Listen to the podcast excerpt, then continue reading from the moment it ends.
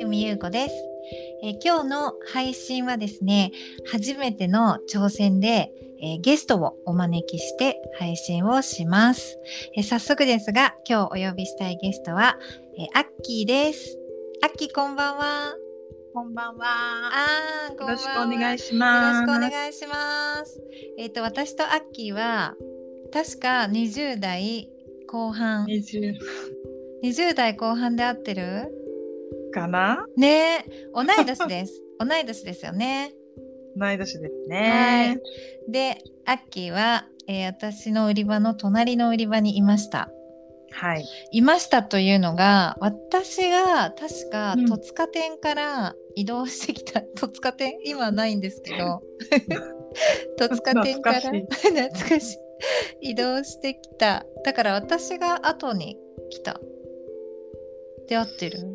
うかな。ね、うんもうだいぶ記憶が薄いけども、うんえーっと、そうですね。で、あの、ちょっとここから秋へのその思いをですね、話すんですけど、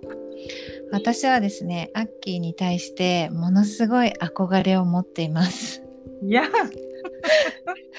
もうもちろんね、あの販売員としてだし、もう、もう、でもね、販売員としてとか、女の人としてとかよりも、もう人として最高。ありがとうございます。あ、 そうでもないです。いや、こんなね、こんなね、素敵な人いるって本当に思って、なんか出会えて最高と思ったのと、あとすごい思い出深いのが、うんあのアッキーの住む家について行って夜ね てか、ま、全然正反対なのにあ私あの時どこに住んでたかちょっと忘れちゃったんだけどとにかく自分の家じゃない方向うん。に住むアッキーのご自宅の最寄り駅で降りてカラオケに行ったっていうね、うん。はい懐かしいです。懐かしいちょっと思い出してきた 全思い出してき た。言われるまで全く、くだった全くだった。やばーいうわなんーかだねそれでいろいろねすごい久しぶりだから聞きたいこともあるんですけど今日はですね、い、そのいくつかその今のアッキーのお話を聞きつつですね、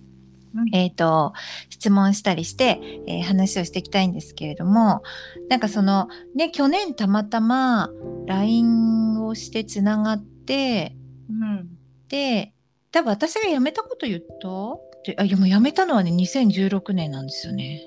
うーんそうだからいやなんなんかで LINE したんだよ。そね。あももう。なんだがっけももが退社するっていうのをそうです。そうです。そうですそうですももももには聞いてないんだよその時ね。別の、うんうんうんうんあ、の同じ時計のね、元時計の上司だった人にうん聞いたのかなんか LINE で突然写真が送られてきて。うん、でなんか最後のみたいになってたから辞めるのってなって辞める辞めたのと連絡をしてでうん多分、ももが言ったのかもしれないね。うーんなんかだってあの時ほら3人同い年でそうだねね仲良かった、仲良かったじゃない なんか良かったよね仲良かった。だからそれでなんかそうそうそう、でさなんかさアッキーさちょっとまた話が戻っちゃうんだけど、ジェーン・スーさんって知ってるジェーン・スーさん。えなんかねジェーン・スーさんっていうあーの、ラジオのパーソナリティとか本を書いてる人がいるんだけどこの人がもともと何の人かが私もちょっと最近知ったから知らないんだあわかんないんだけど、うんあのうんポッドキャストでねあのうん多分もともとラジオやってんだよねラジオを持ってて、でお悩み相談とかを多分私たちと同い年ぐらいでお悩み相談をこうリスナーさんから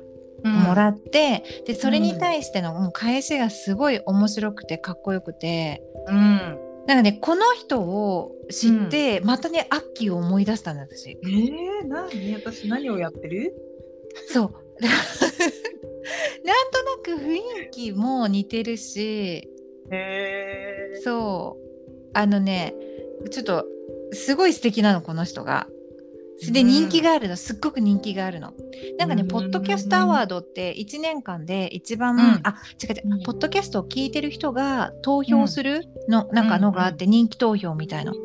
でこ、のジェーン・スーさんと堀内美香さんっていうアナウンサーの人が2人でやってる番組があってそれが「オーバー・ザ・サン」っていうの。 わかるおおばさんって意味なんだ よ。覚悟そこすぐもさ分かったよ。あすぐ分かったいやそこ そこもさ素敵なんかまず「オーバー・ザ・サン」でつけたっていうさそれも最高だしなんかもうトークもキレキレで面白くて、うん本当にこれアッキー思い出したこれちょっとおすすめだから今度聞いてみて。聞いてみますじゃあ。うんぜひです。うんうんそうで早速ねその質問なんだけど、うんそうその去年久々に会って今何やってるの、っていう話からケアマネージャーの資格を取ったんだよね。うん、そうなんでそうございます。でさ私本当に聞きたかったんだけれども、うんそのアッキーのね世界はうん華やかな、あのきらびやかな宝飾業界、うん、お金持ちのお客様が、うんを対応するもうけ桁違いのさほらジュエリーを販売してたじゃないね、うん、じゃあ勤めてた会社がそういう高級なさうん、何高額商品をね高額取り扱う、そう、会社だったから、うん、でそんなさそんな業界からだようん、全然違うその業界に移ったきっかけを聞きたかったまず。ね、うん、そうなんですよ。で、それをだからそうね、うん聞かれてよく考えたんだけど、うん二つあって、うん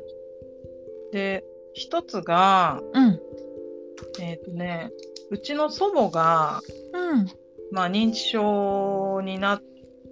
て、うんで、まあ施設に入ってたのね。うんでそのまあ茨城の田舎の方なんだけれども、うんでそこにまあお見舞いというかまあ施設だからねそこで生活してるから、うんうんまあ祖母に会いに行った時にうんうんなんかね何にもできなかったの。まずあ認知症も知らないし、うんうんおばあちゃんね祖母がどうなどんな状態になってるかわかんないまま普通にそのまま行っちゃって、うんうんそしたらもうなんかこうなんでしょう変わり果ててるわけよ。うんなんか、私が知ってるおばあちゃんじゃないみたいな、うん誰みたいな状態で、うんで、その時にも本当、なん本当何 にもできなくて、うんなんかもう本当にこんにちはと、じゃあね、バイバイみたいな、挨拶ぐらいしか本当できなくて、うんうんで、帰りのね、車の中で、なんで何にもできなかったんだろうみたいな、うんうんもうなんかすごい悲しくなっちゃって、うんうんなんかすごい肩落としたの覚えてて、うんうんで、それ、まあそれはそれで一つあって、うんでもう一つが、まあ、その頃になんか、なんでしょう、まあ、ジュエリー業界もうんもう下火で低迷してて、要はなんか派遣切りみたいなのだったのね、うん今で言う。うんで、ちょうどハローワークに行っていて、うんで、ハローワークに行ってて、なんかパンフレットかなんかをそあのースタッフの人に渡されて、はいそはういで、なんかたまたまね、うん見たのよ。うんそしたらなんかそこに、うんなんだっけ、職業訓練校のお知らせみたいな。うんうんで、なんかそれもちょっとした試験があるみたいな感じで、うんえー、試験あるのと思って。で、なんか半年ぐらい通うっていう話で、うんうんで、ただまあ、何にもほら、なんだろう、何をこれからやりたいとかっていうの決まってなかったから、うんそのスタッフの人も、なんかよかったら行ってみたらどうですかみたいな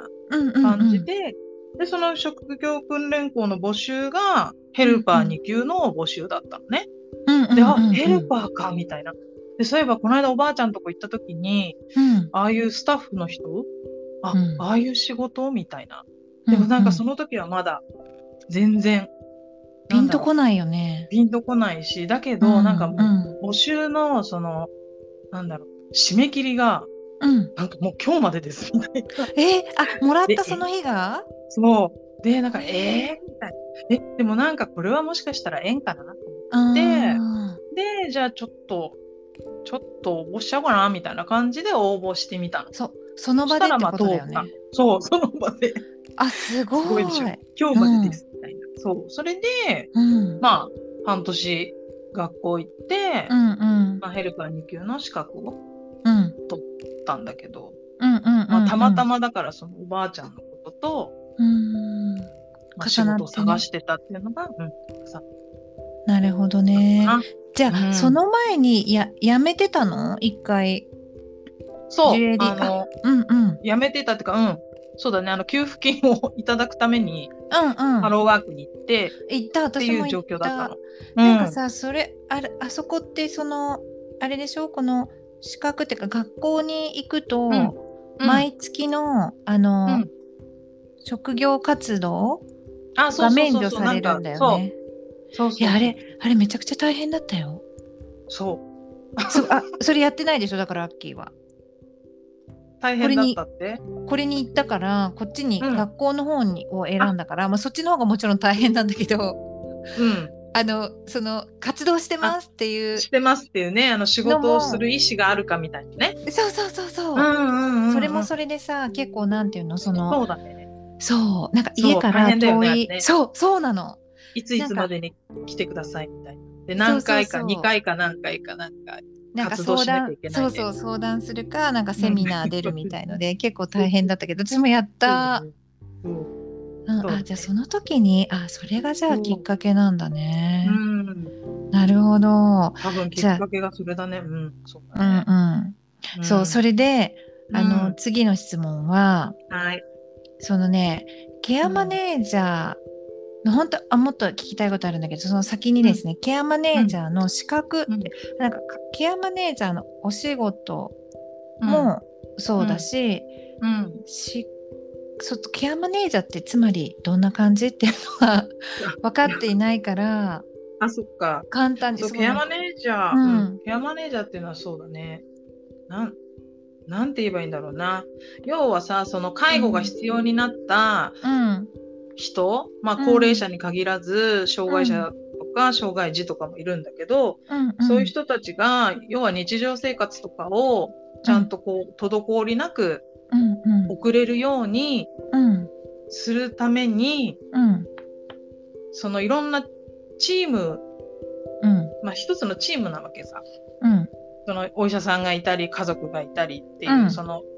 あの介護を必要とする人の周りにいろいろいるじゃない、うんうんうん、それの要はリーダーみたいな感じだからそれをマネジメントする、その人の要は生活のマネジメントみたいな、うんうん組み立てていくんだよね、うんうんうんうんそういう、あのうんそそれを同じような職業に例えると、うんファイナンシャうんルプランナーみたいなことああそうだねなんかさ似てあるかの人たちってなんか保険はこれがいいとかさ投資はこれとかさ、そうだいろいろ知ってて、うんうんでうんうん、まあそうなんかうーん相談できるその人にそ相う談したら、一応う一通り解決するってことだよね。そうだねそうだよね。だから病院にかかるのあでもそっか、介護が必要だからそれのそれ、もしその人がいなかったら、うんえー、と介護が必要な人はうん、一個一個いやらなきゃいけないってこと、うんそう自分でやんなきゃ基本的には自分でやるというか、まあそんなのできるわけないじゃないだってでも現実的に、うんうん本人は無理だよからそれねを家族がやるってことうんそううんでもねうんそうだねでも家族も厳しいねやっぱり今の世の中、あそうなんだ、うん、だってやっぱりお仕事してたりとか自分の家庭を持ってたりとかっていうのがあるから、あーで高齢者だそっかとそっかね例えばあね旦那さんとか奥さんも高齢者だからうん、うんまあ無理だよねそうだよねだからまあそういうケアマネージャーにうん、頼むとうん、いろんな医療のこととか、介う護んうのことんとか、うんまあ、いろんな、その、生活に必要なもの、うんうん。それを全部まとめてくれて、うんそういう人たちも手配してくれる。うんなるほうど、ん。うん。じゃあそういう状況になったらすぐケアマネージャーっていう風に思い浮かぶ環境になってるのほらまださ自分がありがたいことにさその状況にうんうんうんうんうはんなってないからあ、ほんと初めて。てそう初めて知ったし、そのうん。ケアマネージャーの資格ってだってすごい大変じゃないまあそうね。ねうん、だから私5回目だったから。あ5そ回ん受なけた大から変なの私がバカだからかもしれないけど。違うよいや、資本当で格もがだね、ちゃんと勉強しないとダメね、やっぱり。うーんまうあんだってさお医者さんとかがさ取ったりするんでしょ、そうよ。ね国家資格持ってる人とか看護師さあんのさもなれるし、柔道整復師とかうさ、ん。なれねる鍼灸の人とかで取る人もいるんだよね。そうでそれ栄養士さん。あそっちねうん。あだそれも必要ってことからいろいろだからこう、生きていく上で必要なものっていうか、あーなるほど、じゃないそかなっ。か、うんマネージャーだからねケアのためのマネージャーだもんねそうそうそう。えもうそのさ資格ってそもそも資格ってどういう資格が資格あっていうか今ちょっと質問がおかしかったうんとまずさ何かほら、うんあの実務経験が必要でしょ、あ、そうこのね。ヘルパー2級とはまた全然違くて、うん。今はね、もう国家資格、要はその、うん、ケアマネージャーそうだよねそう資格を取るにはあの20個ぐらい多分あるんだけどその要は鍼灸師とか栄養士とか、お医者さんとかうん、看護師さんとか、条件でしょ、うんそう条件が多分5年以上でうん、 900日だったかなうんうんぐらいうん従事してないとう受けられない、ん、だからまず受そける資の格がない、うん、資格がないんだよね多分私がケアマネージャー受けたいですって言っても、あ、うんそしたらじゃあ5年働いてきてねって言われるってことだよねそうまあまず国家資格を取ってうん、そあっから先に国家資格持ってないとダメだね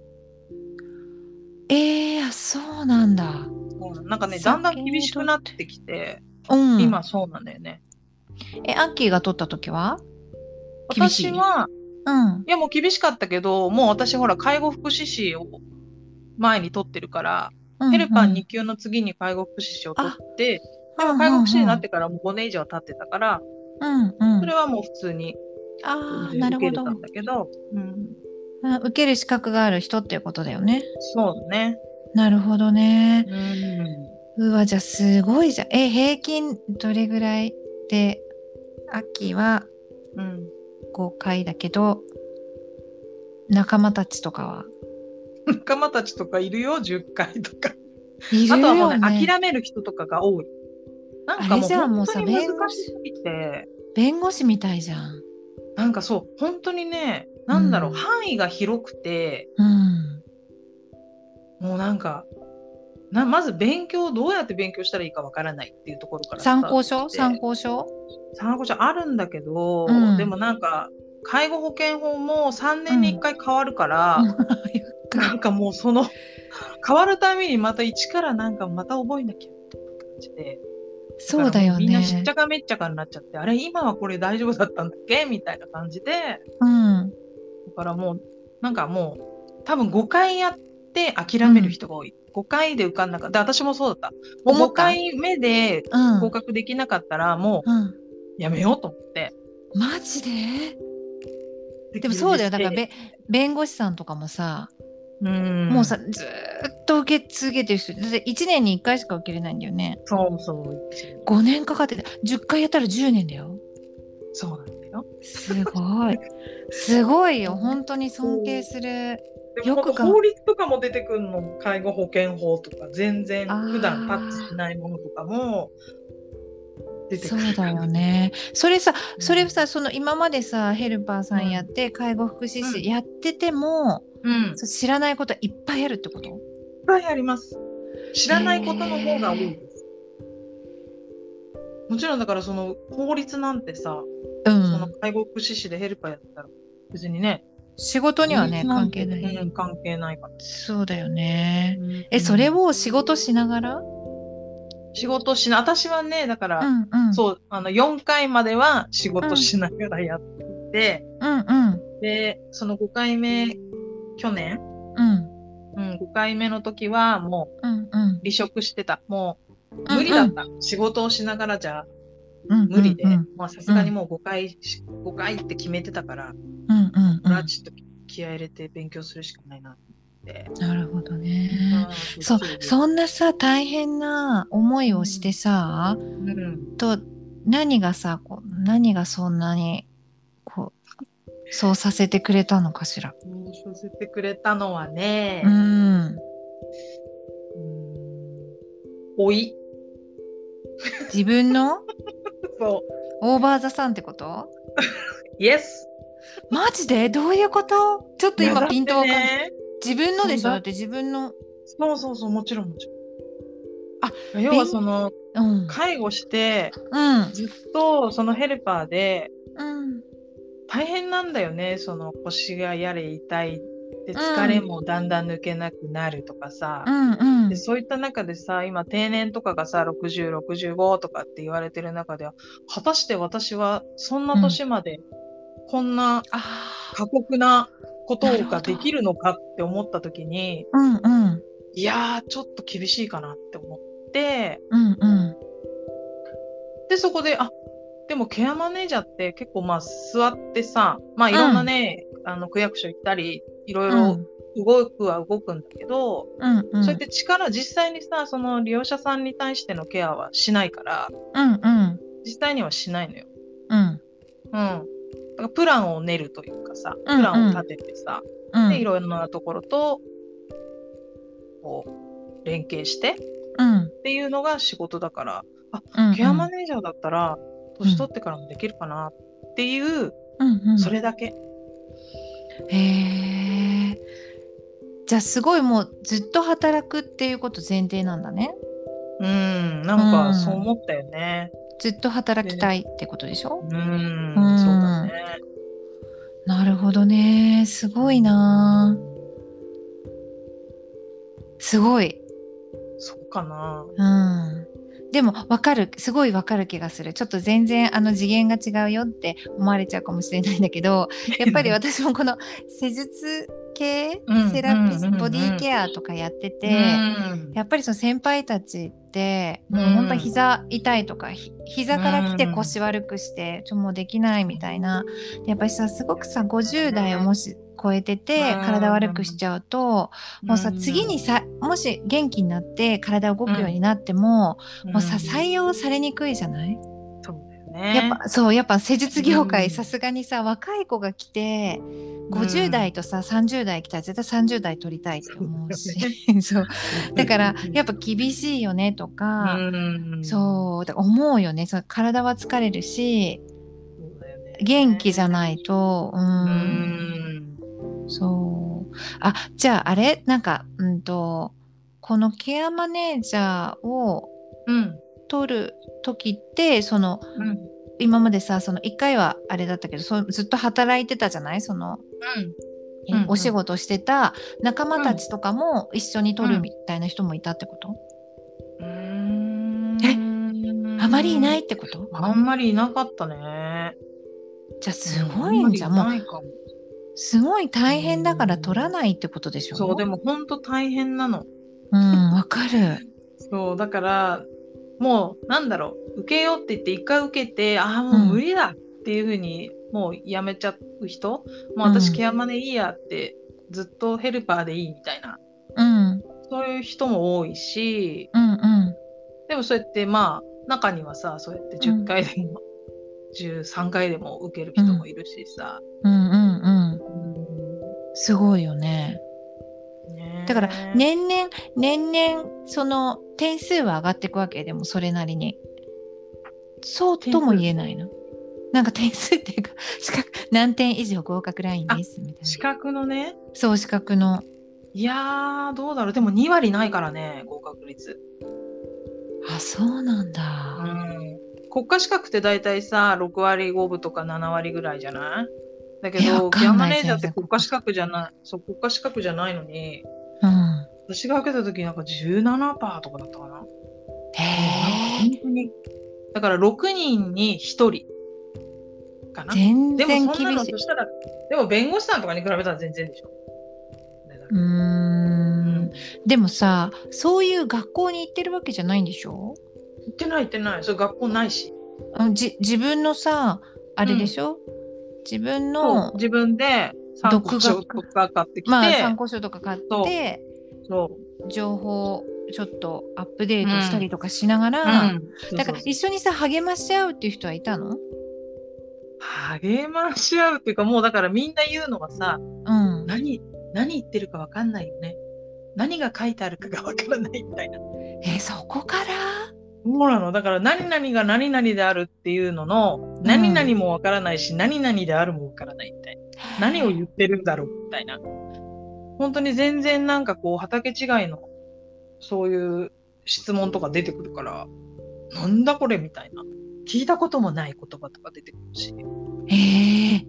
そうそこれなんだろうってじゃあ調べその何参考書だけしっかりやっとけば受かるっていうもんでもないってことああ、ないね。だって毎年全然違う問題が出るから。だからあ過そ去うもうほんと10年ぐらいを死ぬほどやったりとか、へえそれでも2問とかしか出ない。あーすごい大変だったじゃあほんと本当にすごい良かったね本当嬉しかったってことでしょそうそうだね。もう私一やっ番となんだ勉強したかも。今まででねああ、受験勉強とかより多分したと思う。で、ほらなんかさ、もうこの年になるとさ、寝たら忘れちゃうじゃん。わかるなんかなんでだろなんでう。だろう、ね、起きたら忘れてるみたいうんな。寝る前わか覚えてた。る覚えてトイトイレとかにも貼っちゃったりしてやってんねんやってんのにね3歩歩いたら忘れちゃうみたいな。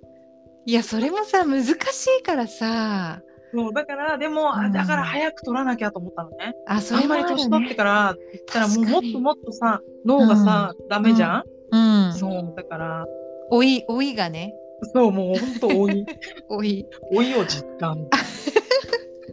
なるほどそういうことかでもすごいよかったじゃあそろそろ時間なんでうんあ今日 は、今日のはい。のアッキーの質問ちょっとケアマネージャーのことをメインに聞きましたが、えーまたですね次回もしアッキーがよかったらまたお話を聞きたいと思います。ははい、い。ありがとうございましあた。りがとうございました。はいそれでは皆さんはまーいた、えー最後まで聞いてくださってありがとうございました。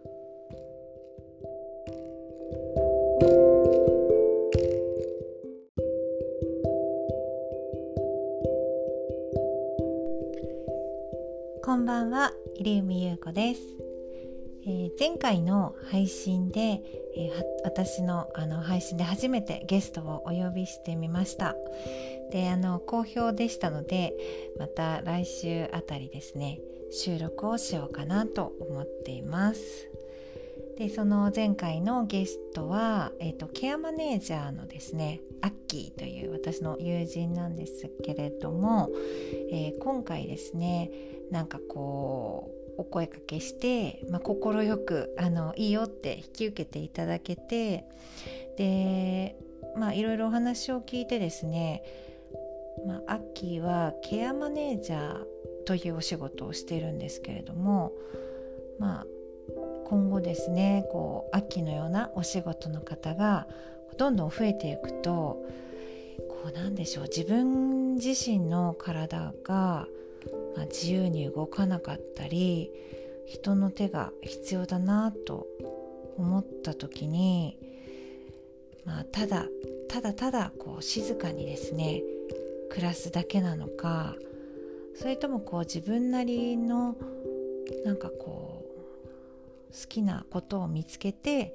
こう楽しみながら生活する、まあ、その自由に動かない中でもですねあの好きなことをですね少しやれるような、まあ、希望があるようなうん生活を、まあ、つまり私はこうしたいなと思っていることをですね実現するためにまあこういうですねアッキーのような方にご相談してアドバイスがもらえるっていうことを、まあ、まず心強いなと感じましたしあとはそのうーんなんか知らなかったんですよねもう正直こうそういう人がいるということもですねまあなのでいろいろまあ国のね制度もななんて言うんでしょう保障みたいなものもあるっていうことも知りましたしうーん、えーとても勉強になったなと思います。またあのお呼びして、えー楽しくですねあの介護の介護業界のお話を聞けたらいいかなと思いますのでぜひおお楽しみにえーしていてください。えーさて今日はですねあの友達からですねメッセージが来てでそのメッセージにメタ認知という言葉があったんですね。今日そのメタ認知について話したいなと思いますでそのメッセージをくれた友達というのは、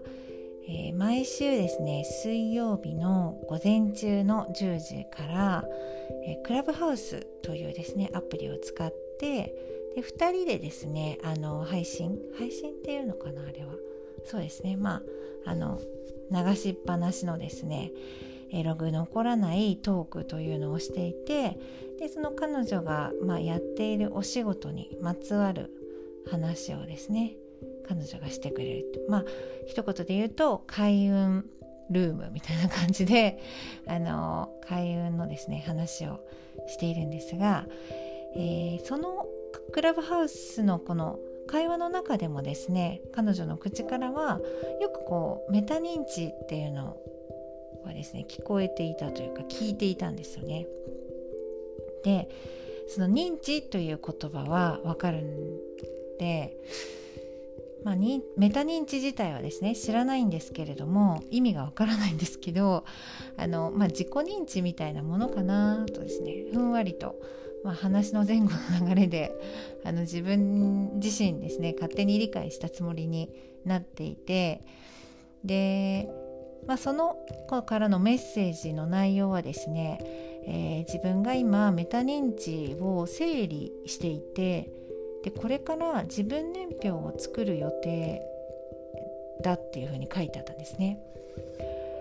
であメタ認知ってなんか自分年表を作るとか、まあ、そういうちょっと整理するものなのかなっていうのをちょっとこのメッセージからまあ初めて知ってですね、まあ、私自身あの知ったかぶり、まあ、得意の知ったかぶりでちょっと知ったつもりになっていたのであーちょっと検索調べてみましたと。でメタ認知とはですね、まあ、皆さんご存知の方すいませんえ自分がですね認知していることを客観的に把握してで制御するっていうことみたいですつまり認知していることを認知するって書いてありました認知していることを認知するってすごいうーんって感じなんですけどなんかその認知の前にメタってつくんですけどそのメタというのはあの工事っていうですね意味えっと高は高い低いの高いですね高級とか高額とかの高いっていう感じでで字はですねあの次男次女の字ですね次次の字ですねうんなんかねこの「工事」っていう言葉に私は結構スピリチュアルなイメージを持ってるんですけどあの前にですね友達がその高次元の自分というのが いて会えないんですけどその人のことをハイヤーセルフって呼ぶって言ったんですよね。でその彼女が自分のハイヤーセルフに名前をつけていつも話しかけるっていうなんかそうそういう行動をですね私におすすめしてくれたんですけど、まあ、私はなかなかですねあのハイヤーセルフにお話しかけるお名前をつけて話しかけるというところまではちょっと至ってないんですけども確か高次元って言葉出たなと思ってあなんかそうなんとなくそれであ自分のことを客観視する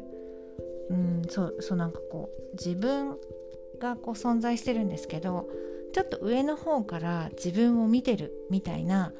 そんな感じかなっていうふうに思いつつですね、まあ、もっとですねメタ認知のことをですね、えーそうなんでしょう、うん、勉強勉強まで なんかちょっと調べてみ見たんですけれどもそうそのですねスキルがじゃあまあ、メタ認知ができるとその彼女のようにですねメタ認知というのを整理するとあのどどういうどうなるのかどんな良いことがあるのかっていうのがですねメタ認知能力というのが高い人はコミュニケーションをとったり仕事の進行や目標を定めるといった能力に優れていると言われているって書いてあったんですよ。だからあなるほどなるほどってこの、えーと、とメタ認知能力が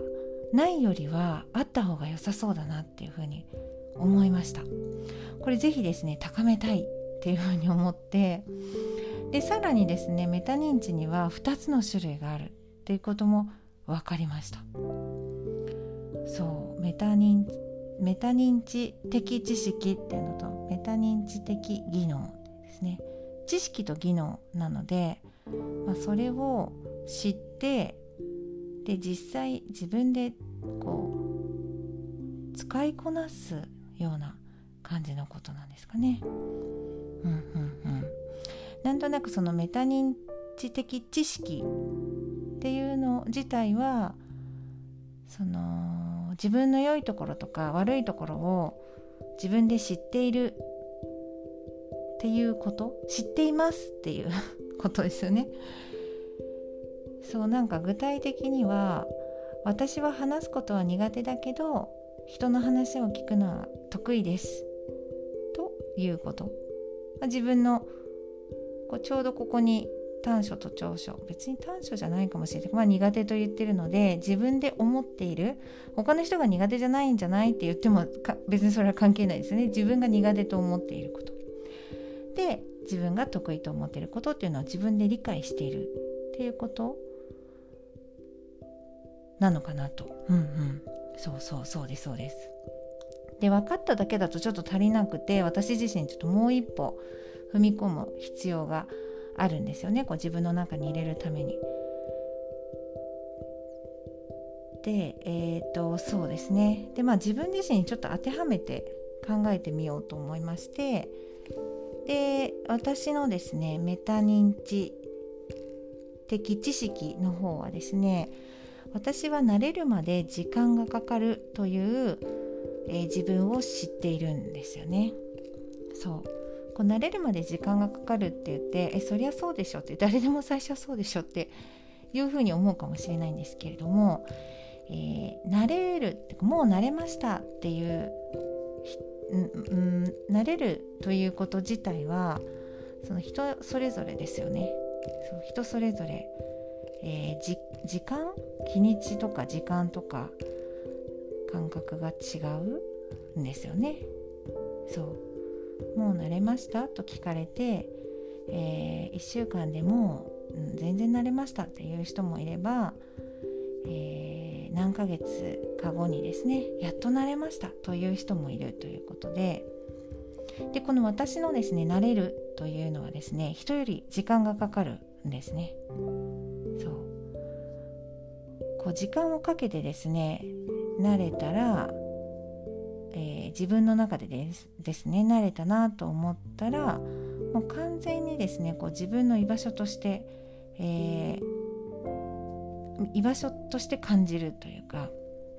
うん、そう居心地がいいなというふうなところまで感じる。そう自分の居場所だしなおかつ居心地がいいというふうに感じてさらにですね、えー、まあ最高のパフォーマンスをそこでするっていう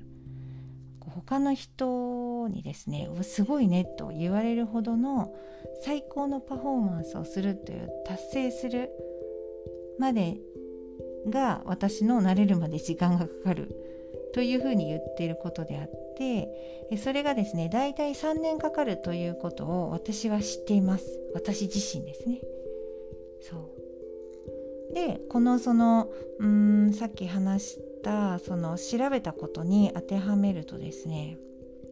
うん、私は慣れるまで人より時間がかかるんですけれども、えー、それを知ってるので、えー、3年間続けけるということを目標に設定できるですね私自身はですね例えば1年経ってもですねまだなんかなんとなくしっくりきていないですね他の人はもう1年くらい経ったらすごくこ馴染んでですね当然1年ぐらい経つと私もそれなりには馴染むんですけどまだ自分の中で完全にですね居心地の良さっていうのは感じられていないんですよね。で、まあ、2年経ったとしてで2年経ってもですねまだ最高のパフォーマンスまではいけてないなというふうに自分で思う。なんとかついていくっていう感じではないですけれどもその中でですねあの最高なこなんかお仕事できてるなっていう感じには至っていないと。でも私は3年間やったらあー最高のパフォーマンスができるということを知っているっていうですねああそういうことなんだなというふうに理解しましたそうこれ分かってるのと分かってないのでは結構大違いだなと思います そうえっ、とだから3年頑張ろうと自分で思えるっていうことですよねだから自分を知ってるってことはまあそうメタ認知ってそういうことかなって思いましただから目標を設定できるんですよね目標を定めるそうまあ彼女がですねその友達が言ってたように自分のメタ認知を整理してそしてあの何でしょう年表って言ったんですよねなんな年表じ自分年表だそう自分年表を作るって言っていたので、まあ、これはちょっとこん今度ですねなんかチャンスがあったらえどういうことなんですかとか結果どういう風になったのっていうのはちょっと聞いてみたいと思うんですけれども